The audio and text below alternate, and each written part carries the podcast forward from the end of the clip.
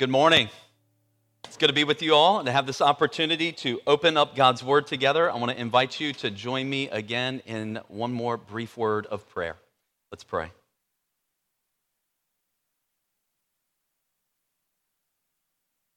Lord Jesus, you have the words of eternal life. There's nowhere else for us to turn. As we turn to you now, we pray that you would grant the Spirit to work in our hearts, to bring faith, deeper faith, greater love for you and for one another. And we pray this in your mighty name. Amen. All right, friends, I want to invite you to go ahead and turn with me in your Bibles to 1 Peter chapter 1. We're going to be considering chapter 1, verse 22, all the way through chapter 2, verse 3 today as we continue our study in 1 Peter. As always, I want to encourage you to open to the passage so that you can follow along as I read it in a few moments. And I also want to encourage you to keep the passage open in front of you as we'll be looking at it often in our time together. In the first half of chapter 1 of 1 Peter, Peter describes the glorious salvation that God has accomplished for his people.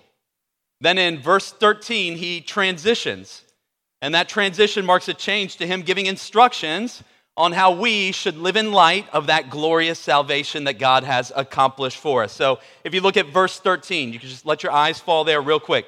In verse 13, we see that we're to set our hope fully on Jesus.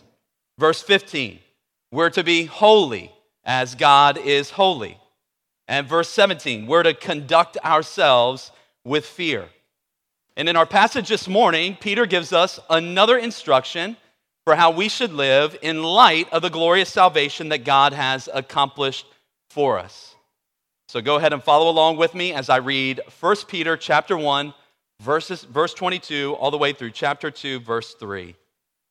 This is God's word having purified your souls by your obedience to the truth for a sincere brotherly love, love one another earnestly from a pure heart. Since you have been born again, not of perishable seed, but of imperishable, through the living and abiding word of God. For all flesh is like grass, and all its glory like the flower of grass. The grass withers and the flower falls but the word of the Lord remains forever. And this word is the good news that was preached to you. So put away all malice and all deceit, and hypocrisy and envy and all slander.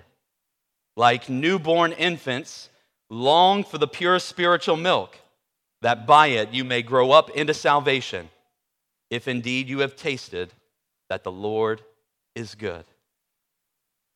We're in week two of a three week series of looking at these verses. Last week, we considered how the Word of God is the power of God for salvation. We saw that in verses 22 to 25. And next week, we'll consider how the Word of God is the power of God for sanctification. And we'll see that in chapter 2, verses 2 and 3. This week, we're going to consider the command to love one another. If you're taking notes, the main point Peter is making here is that those who have received new life in Christ should love one another. Those who have received new life in Christ should love one another. That's going to be our one and only point today. I'm going to spend some time just briefly unpacking that from the text, and then we're going to talk about what this love should look like in action. So I said the main point is that those who have received new life in Christ should love one another. Where do we see that in the text? Well, I want you to notice first that Peter is addressing those who have received new life in Christ. Look at verse 22 again with me. In verse 22, he says about his audience that their souls had already been purified by their obedience to the truth, right? We said that last week that that refers to when the, the, the audience believed the gospel. When they put their faith in the good news of Jesus Christ, they were purified or cleansed. Then, if you look at verse 23, Peter says that these believers had been born again already. God, by his spirit and power, had given them new life when they put their faith in Jesus Christ for salvation. Now, I want you to notice what a chief purpose of this new life is. Look again at verse 22. Having purified your souls by your obedience to the truth for a sincere brotherly love. Peter is talking telos here. Greek in, in Greek, the word telos refers to the fulfillment, the completion, the goal or aim of a particular thing. And a goal or aim of new life in Christ is sincere brotherly love. A while back, my sister Julie bought our son Knox a Lego Technics. This is one of those newfangled Legos that, upon completion, turns into a remote control vehicle. It's honestly amazing. Once you're done building it, you download an app and you can control it with Bluetooth from the app. And it does all sorts of things. It has belt controlled wheels, kind of like a tank. And on one side, it has the frame of a race car. And then on the bottom side, it looks like a giant truck. It can flip over and it can do all sorts of crazy stuff. I had to exercise uh, self control not to rip the controller out of my son's hand so that I could play with it myself. But here's why I'm bringing that up. When my sister bought that Lego Technics for my son Knox, her goal was his joy. It wasn't the Lego itself. It was that through building the Lego, he would experience the joy that came with playing the Lego, playing with the Lego. And he did. In a similar way, friends, a goal of our salvation is not just the experience of salvation itself. A goal of our salvation is that we might love one another. Love for others, especially other Christians, fulfills in part the ends for which we were saved. Our souls were purified for this very purpose. We were given new life in Christ in part for the purpose of loving other believers.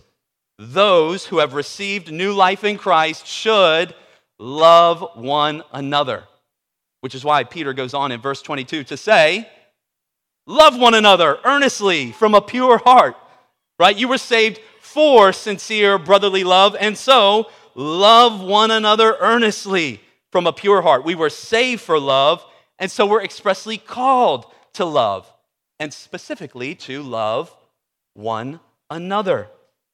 Right? Scripture is clear. Christians are called to love all people. We're to love our neighbor as ourselves. But Peter is focusing here on our relationships with other Christians, and specifically with other Christians in the local church that we're a part of. If you think back to the beginning of the letter, Peter is writing to Christians who are in Cappadocia, Galatia, Bithynia, and Asia. He's not telling the believers in Galatia to love the believers in Asia in the same way that he's telling the believers in Galatia to love the other believers in Galatia whom they're in relationship with, right? We're to, we're to love all Christians throughout the world. But that love most clearly manifests itself in a local body of believers where we love one another.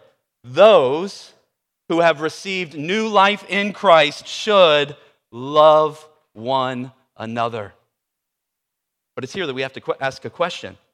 If we're going to rightly apply this passage, we have to ask the question what is love? I don't know about you, but whenever I ask that question, just, I'm just going to admit this. Whenever I ask that question, what is love? I, I have to sing it, and then I, I inevitably say, Baby, don't hurt me, don't hurt me no more. Peter wasn't thinking that, but I'm just I'm confessing that to you. All week I have been asking the question, what is love? And the first words that come to my mind are, baby, don't hurt me. If you've never heard that song, don't worry about it. You're not missing out. But we have to understand what love is if we're going to rightly apply this passage, right? The world would have us believe that love is nothing more than an emotion, right? That's one of the definitions of love in the world. So to love is to feel a particular way about a person. It's to feel maybe warm and fuzzy towards them or passionate about them. And if you don't feel those feelings for that person, you must not love them. Another definition, and I think a more dangerous one, even though that's not a good definition, another definition is that the world would have us believe that love is unconditional acceptance and affirmation of a person's desires. Right? On this view, and I think this is more common in the world today, people are their desires. Their essence as a human is wrapped up in their desires. And so to love a person requires not just accepting them for who they are, but also affirming them and encouraging them in the greatest possible expression of those desires, whatever those desires may be. You hear this type of love in phrases like follow your heart, be true to yourself, you do you, right? That's why opposition to the expression of those desires, however kind and well reasoned that opposition may be, is viewed as hateful because you're opposing who the person is because they are one with their desires, right? And those expressing opposition are accused of being bigots. On this view, you can't love a person and disagree with them. But neither of those definitions, let's call it love as emotion or love as affirming uh, and accepting a person's desires, none of those definitions is what Peter is talking about here. Neither of those definitions matches what the Bible means when it calls us to love one another. We're not being called to have warm, fuzzy, good feelings towards others, though it's great if those feelings line up from time to time nor are we being instructed to encourage each other to express our desires, whatever those desires may be. Now, I assume that for those of you who have been a Christian for any length of time, those definitions are not surprising to you. Like, yeah, of course, those definitions don't line up with the Bible. But rather, if you've been a, a, Christian for some time, I think what you likely need to notice about this command is what Peter doesn't say. Notice that when you look down at verse 22, Peter doesn't say, tolerate one another from a pure heart. Neither does he say, put up with one another from a pure heart, nor does he say, endure one another from a pure heart. He says, love one another from a pure heart. The local church the community of born again believers, of people who have received new life through faith in Jesus Christ, should be known by our love for each other. And the love that we show one another is to be modeled after and motivated by Christ's love for us. Right? Think of uh, Jesus' words in the Gospel of John. A new commandment I give to you that you love one another. Just as I have loved you, you also are to love one another. Just as I have loved you, you also are to love one another. There can be no doubt that Jesus' words here in the Gospel of John are echoing in Peter's mind as he writes this command to love one another from a pure heart. Have sincere brotherly love marking your relationships with one another. And how? If we are going to love one another as Jesus has loved us, how did he love us? Think about what the gospel teaches about his love. Jesus loved us by pursuing us. If you look down at 1 Peter chapter, uh, chapter 1, verses 22 to 25, you're going to see that Peter goes on to cite Isaiah chapter 40, where he describes the fleeting nature of man's life. And last week, as we looked at this passage, we looked at those verses and saw that the broader context of that citation from Isaiah chapter 40 is crucial for us to understand because the broader context predicts the good news of God's coming salvation. That good news in Isaiah would be marked by God in His mercy not leaving us in our bondage to sin, but pursuing us in order to deliver us from our bondage to sin. And when He pursues us, Isaiah says it will be like God is coming to tend His flock like a shepherd. that God would pursue us to gather his lambs in his arms, that he would carry them close to his bosom and gently lead those that are with young. Jesus came pursuing us as the good shepherd. He came to pursue us in love. He pursued us like a shepherd pursues his lost, straying, and endangered sheep in order to deliver them to safety. Yet his love we know in the gospel didn't stop with his pursuing us. He did much more than just pursue us, right? He loved us and pursued us to the point of death. He literally died to save us. So great was his love for us. I mean, think even what Peter is going to go on to tell these Christians in chapter 2 that Jesus, that he himself bore our sins in his body on the tree that we might die to sin and live to righteousness. By his wounds, we have been healed, for we were all straying like sheep, but have now returned to the shepherd and overseer of our souls. Jesus, the great shepherd of the sheep, came to tend his flock by dying for our sins by bearing the punishment that we deserve so that we could be rescued from judgment, so that we could be ransomed from sin and delivered from death unto eternal life. Just as I have loved you, so you also are to love one another. Friends, Jesus is pursuing love, his sacrificial love his love, even for those who gave him plenty of reasons not to love them, is the model and the motivation for how you and I are to love one another in the local church. It's the motivation, it's the engine for our love because the new life that God has given us in the gospel is nothing less than the imperishable seed of God's own spirit who now lives in us that Peter is talking about here. The Spirit of Christ, who died for us while we were still sinners, now lives and dwells in us that we might display his love to the world in the ways that we might in the ways that we love one another, right?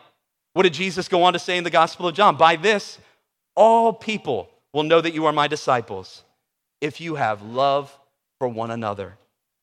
Those who have received new life in Christ should love one another. Friends, there are so many different ways that we can apply this passage. We could spend all day coming up with specific examples in each of our lives about how we can love one another. What I want us to do, instead of coming up with a bunch of different examples, is instead highlight aspects of Christ's love for us that have the power to give shape to all the different ways that we can love one another. Then we're going to consider briefly chapter 2, verse 1 about putting off behaviors that undermine love. The first aspect of Christ's love that should inform our love for one another is that his love is a pursuing love. Think again of the broader context of Isaiah 40.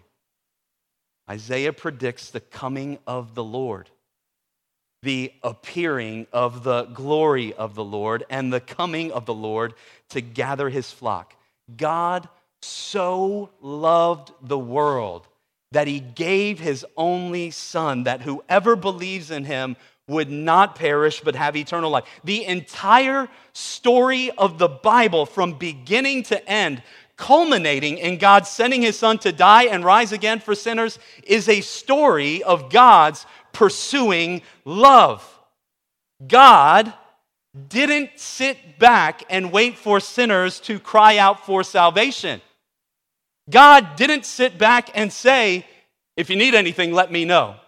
He said, I see you, and I see that you are in need, you need a Savior, and so I am sending a Savior. I'm going to take care of all that you need. I'm going to fulfill the law on your behalf, die the death that you deserve, and then I'm going to give you a new heart to receive all that I have done for you.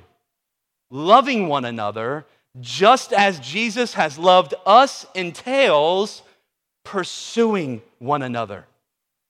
It entails an active awareness and scanning of the environment and the people around us, looking for opportunities to love.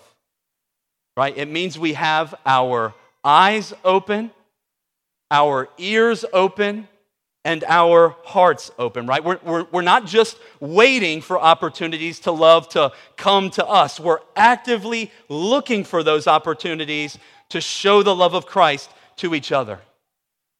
And I want you to think about this pursuing one another in love will also impact our conversations, right? Pursuing one another in love calls us to move past superficial niceties to deeper knowledge, deeper pursuit, right? You might ask the standard question, How are you doing? And then you wait for the standard response, I'm doing fine. And then after you hear that standard re- response, you can say something like, How are you really doing? See what, see what comes there. You're pursuing them in conversation. How are you really doing? And if, the, if it comes back fine, great. But you might also dive a little bit deeper and ask, What's hard in life right now? In, in what ways are you struggling in life right now? What, what are areas for prayer in your life right now? We want to move towards other people in love by pursuing them. When we pursue deeper conversations, we will inevitably encounter needs, whether those are spiritual or material needs. And when we encounter those needs, we then have the opportunity to meet those needs by serving one another in love, whether practically with material needs or think about it spiritually in terms of prayer right? You and I are not going to be able to meet the physical or tangible material needs of everyone in the congregation, but we serve a God who is able to do far more abundantly than all that we ask or think. And so we can pray on behalf of those who are in need as well, even if we can't help tangibly. So if somebody is in need of something, maybe it's a financial need, and you can't meet that need, you can be praying to the Lord who owns the cattle on a thousand hills and asking Him, Lord, through somebody in this congregation or some other way, could you please meet the need of this family? We move towards one another in love. We find out each other's needs and we seek to serve one another in love. We pursue. We love like Jesus by pursuing one another. And then we love like Jesus by serving one another. Think again of Jesus' description of his ministry. For the Son of Man did not come to be served but to serve and to give his life as a ransom for many. Jesus' love for us looked like him dying for us. And just as he has loved us, so we are to love one another. Now, obviously, you and I can't die for one another's sins. Our lives don't have the power to pay for someone else's sins, but we can seek to serve one another in ways that displays Christ's love for us. Right? Maybe you've learned about a member who has a difficult uh, doctor's visit coming up, and so you serve them by going with them for support. Maybe you know of a member who's unable to mow their own lawn, and so you show up on a Saturday without even telling them, and you take care of their yard work. Maybe you're a member, aware of a member who's in financial need You've been wanting to buy, you know, maybe a piece of exercise equipment or some piece of technology that you wanted, but you decide to forego it and give money to the member instead. Or maybe you show up to help members move in or out of their home, right? The list goes on and on here, right? Jesus didn't only talk about serving others, he also served in action. And the way that he served us tells us that at times, the way that we serve one another may come at great cost to us. Peter even indicates this in the passage. I want you to look again at verse 22. Notice he says there the command is to love one another earnestly. The word earnestly there means stretched or strained. The same word is used to describe Jesus' strained and earnest prayers in the Garden of Gethsemane. Our love for one another, our service to one another is to be strenuous, stretched, and earnest at times. If we only serve when it's convenient to us, or in ways that never cost us or impede on us, then we need to consider again the call to sacrificial love. Right? If we only love when it's convenient, if we only love when it's comfortable, only when it doesn't cost us anything, then we haven't yet understood as fully and deeply as we ought. The sacrificial love of Jesus calls us to serve one another in ways that hurt at times. This Jesus who shed his blood in service to us and who now calls us away from a life of pursuing our own happiness and needs and into a much more glorious and messy life of looking after and serving the needs of others earnestly. We've seen that loving as Jesus did looks like pursuing others in love, serving others in love. Third, coming out of our comfort zone to love others may also look like, at times, confronting others. We love one another by confronting one another if and when we fall into sin. Think about how Jesus loved us this way. Jesus, the light of the world, loved us by confronting us in our spiritual darkness and calling us to repent. Right? If you're not a Christian, we're super glad that you're here and considering the message that, uh, that, that you're hearing today from God's word. If you're not a follower of Jesus, this is where Christian love is most different from the world's love. As I described earlier, the world, the world, defines love as encouraging others to express themselves, to act on their desires, to be true to themselves. The problem with this, though, according to the Bible, is that being true to ourselves and expressing our desires is the reason the world is the way that it is today. In the beginning, after God created the first man and woman, he gave them one command to live by. He said, If you obey my commands, you will live, but if you disobey them, you will die. And the first man and woman astonishingly chose to follow their heart instead of God's word. They were true to themselves and so brought sin and death into the world. And all mankind has been born in sin ever since, which means that our hearts and our desires are not a good guide for how we should live. Our hearts constantly lead us away from God to be our own gods, and because of that, we're under God's judgment. And Jesus came into the world to confront us to lovingly confront us, to tell us that being true to ourselves is killing us. He died to bear the judgment we deserve for following our own hearts and calls us now to turn away from expressing our desires to a life of self denial, of putting off and putting away sinful desires by the power of His own Spirit. And for those who have repented and received new life, loving one another will at times look like confronting one another if we're straying back into sin. I mean, think about biblical examples of this. Think of Nathan confronting David for what he did to Uriah and Bathsheba. Think of Paul confronting Peter, the author of our letter, for not living consistently with the gospel. Or the Corinthian church removing a man who was in an immoral relationship from the church for his own good, that he might repent. Right? Well, what might that look like today? Today, it might look like a husband or wife calling out their spouse for sinful patterns of speech toward their children. It may look like uh, privately addressing questionable content on a brother or sister's social media posts. It may look like hearing about another church member being dishonest in the workplace and talking to them about it. Now, obviously, when we talk about confronting others, we want to do this well right? We in no way want to encourage a culture in which we are policing one another's behavior. We're simply acknowledging at times that we may not live consistently with the gospel, and it's a loving thing for other brothers and sisters in Christ to lovingly point that out to us that we might turn away from walking in foolishness and darkness and sin and back towards walking in wisdom and light and righteousness. But if we're going to confront another person for something they've said or done, we also want to think about how to do that well.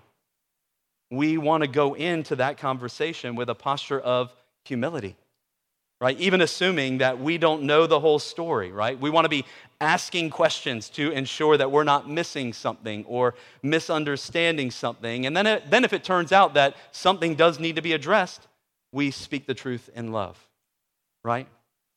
But again, I want to say here when, when we use the word confront, it may sound hostile, uh, but nothing could be further from the truth.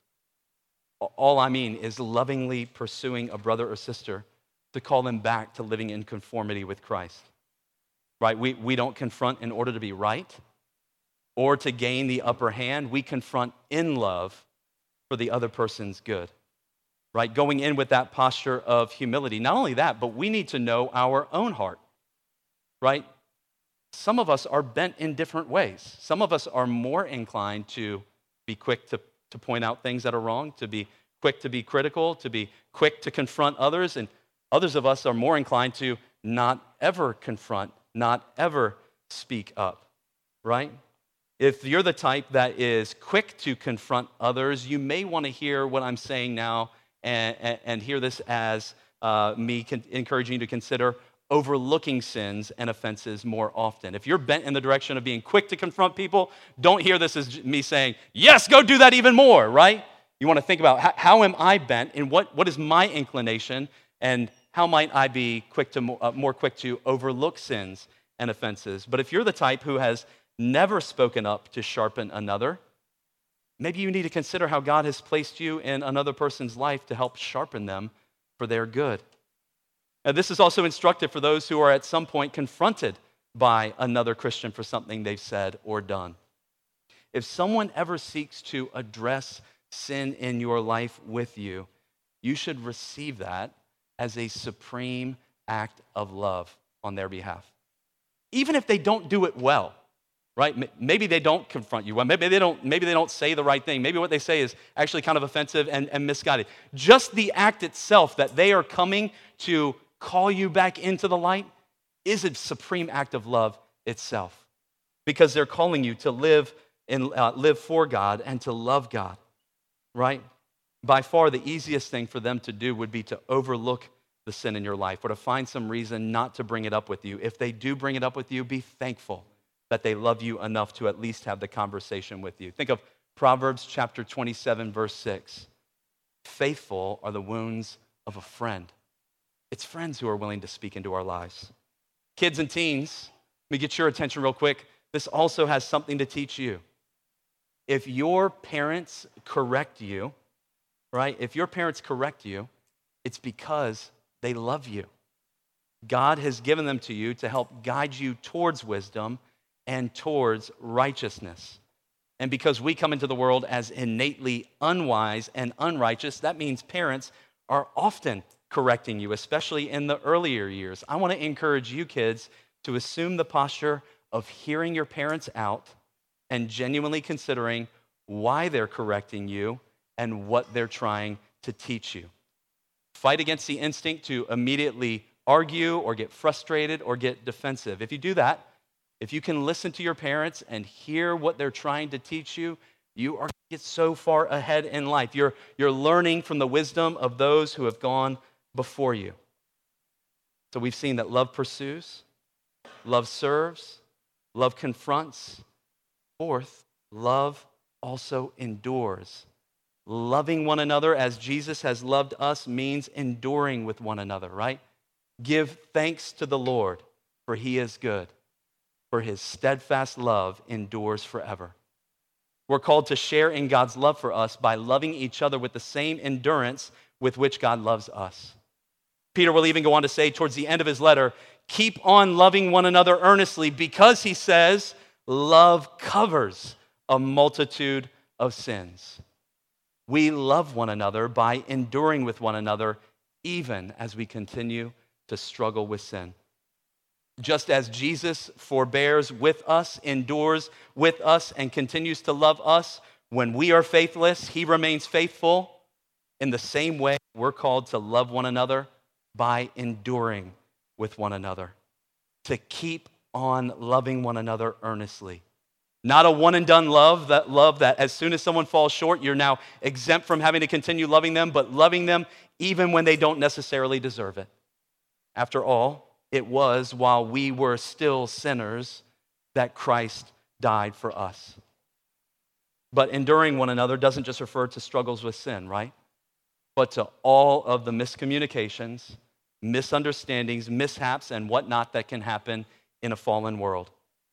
It refers to enduring with one another despite different political views, despite different opinions on the best way to address cultural issues, despite different cultural and ethnic backgrounds, which bring with them a host of customs and assumptions that may not be right or wrong in and of themselves, but may create lots of opportunities for misunderstanding and disunity, in the midst of which we're called to endure with one another in love. It's a type of love that persists in patience, kindness, and gentleness, and in hoping all things, enduring all things, and believing all things. This is a question for you. Who are you tempted to not endure with today? Who are you being tempted to give up on? Who are you struggling to love in these ways? Those who have received new life in Christ should love one another. And as we actively seek to love one another the way that Jesus has loved us, that will also look like putting off those behaviors that undermine love. Go ahead and look with me at chapter 2, verse 1. Peter says, So then, because of the call to love, so then, put away all malice and all deceit and hypocrisy and envy and all slander. Peter uses the language of putting away or putting off. Paul, in his letters, describes getting rid of these sins in the same way as putting off old or dirty clothing, as putting off out of fashion clothing that needs to be taken off and permanently put away. Right, so each season, after the end of a season, summer, fall, winter, right, my wife bags up all the kids' clothing from that season that they've either grown out of or won't be wearing anymore. And then I get the joyful duty of serving her sacrificially by climbing up in the attic to put all these bags away, right? They get put away in the attic not to come out again. That's what Peter is saying about these behaviors. These were fashionable when you were in the world, but now you're no longer in the world, but in the church. And so these articles of clothing, these behaviors need to be taken off and put away permanently. We have to see this list in light of the reality that Peter has already mentioned and that he'll come back to again. He said that we've been born again. He's going to go on to say that we're being built up as a temple on the cornerstone of Christ. These behaviors were part of our old nature that was controlled by self and sin. These behaviors were consistent with someone who has built their life not on Christ, but who is their own cornerstone. I want you to notice what Peter says to put off malice, deceit, hypocrisy, envy, and slander. In the world, and before we were born again, when we sought to serve ourselves and were our own gods, these behaviors made sense. We were filled with malice, right? Deep anger or opposition or ill will towards another human being, right? Maybe, maybe they have what you want, or there's something that you don't like about them, or you feel threatened by them, and so you're filled with malice towards them. Or maybe we were given to, given to deceit. We wanted people to think more of us, and so we would exaggerate stories. We'd want people to think that we're cooler than we really are, so we embellish accomplishments, minimize failures and shortcomings, or just outright lie about things. Or maybe we were controlled by hypocrisy, right? Being double minded, two faced, the opposite of being sincere, right? Saying one thing and doing another. Maybe we were envious controlled by hating others because they had something we wanted, or slanderous. Maybe we took shots at people, insulted them behind their back, or subtly sought to lower someone in other people's eyes by dropping in little digs here and there in our conversations. In the world, those things made sense when we were our own cornerstone, our own God, when we were controlled by our own old nature. But now in the church, those who have had new life in Christ need to put off the old self and put away these behaviors and actions and attitudes. Friends, I wonder if, if these things are present in your life today. If you would look at this list and see malice in your life. Have you been deceiving friends, family, and coworkers? Are you living a hypocritical double life in any way? Are you envious of others because of what they have? Do you slander others and try to tear others down in the church? Friends, if these things are present in your life, you need to put them away. They're not consistent with or part of the imperishable new life that God has given to us through his Son, Jesus Christ. If you see these things in your life, life ask God to help you. After the service today, ask God to reveal to you if these things are present in your life. And if they are, ask Him for His Spirit to help you put them away. Right? For a lot of us, though, this is where we need to focus our efforts on loving others. Not as much on confronting others and things like that, but, but on actively putting these things away, putting anger away, putting deceit away, putting envy away putting hypocrisy away, putting slander away, putting off the old and putting on the new is a major step in loving others in the church. I want to encourage you to share openly with other Christians who you're close to so that they can be praying as well if you're struggling with any of these things. These are infectious diseases that kill love in a church and threaten our souls, and they're opposed to the imperishable nature God has given you in Jesus Christ. Ultimately, though, when we talk about love, right, we're talking about the parable of the unmerciful servant. When we think about loving one another the way that Jesus has loved us, when we talk about putting off these behaviors, we're not talking about a list of do's and don'ts, but we're talking about the new life that we have received in Jesus Christ. God sent his son into the world to pay the ransom for our sins by his own precious blood. A ransom price that none of us could pay. We did not have enough money to pay it. There is no ransom by perishable things that could be paid for our sins. But God gave his son to die in our place, to rise again from the dead, and to offer us new life by his spirit. And those who have put our faith in Jesus Christ have been born again by that imperishable seed. So, how could we not love one another as Christ has loved us? How could we not put off the old, put away malice and deceit and hypocrisy and envy and slander? Friends, those who have received new life in Christ should love one another. Let's pray.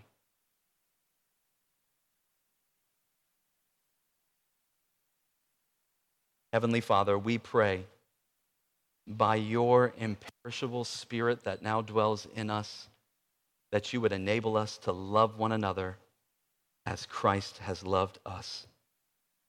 Help us to pursue, to serve, to confront when needed, to endure, and help us to put off the old and to put on the new. By your spirit and power, we pray.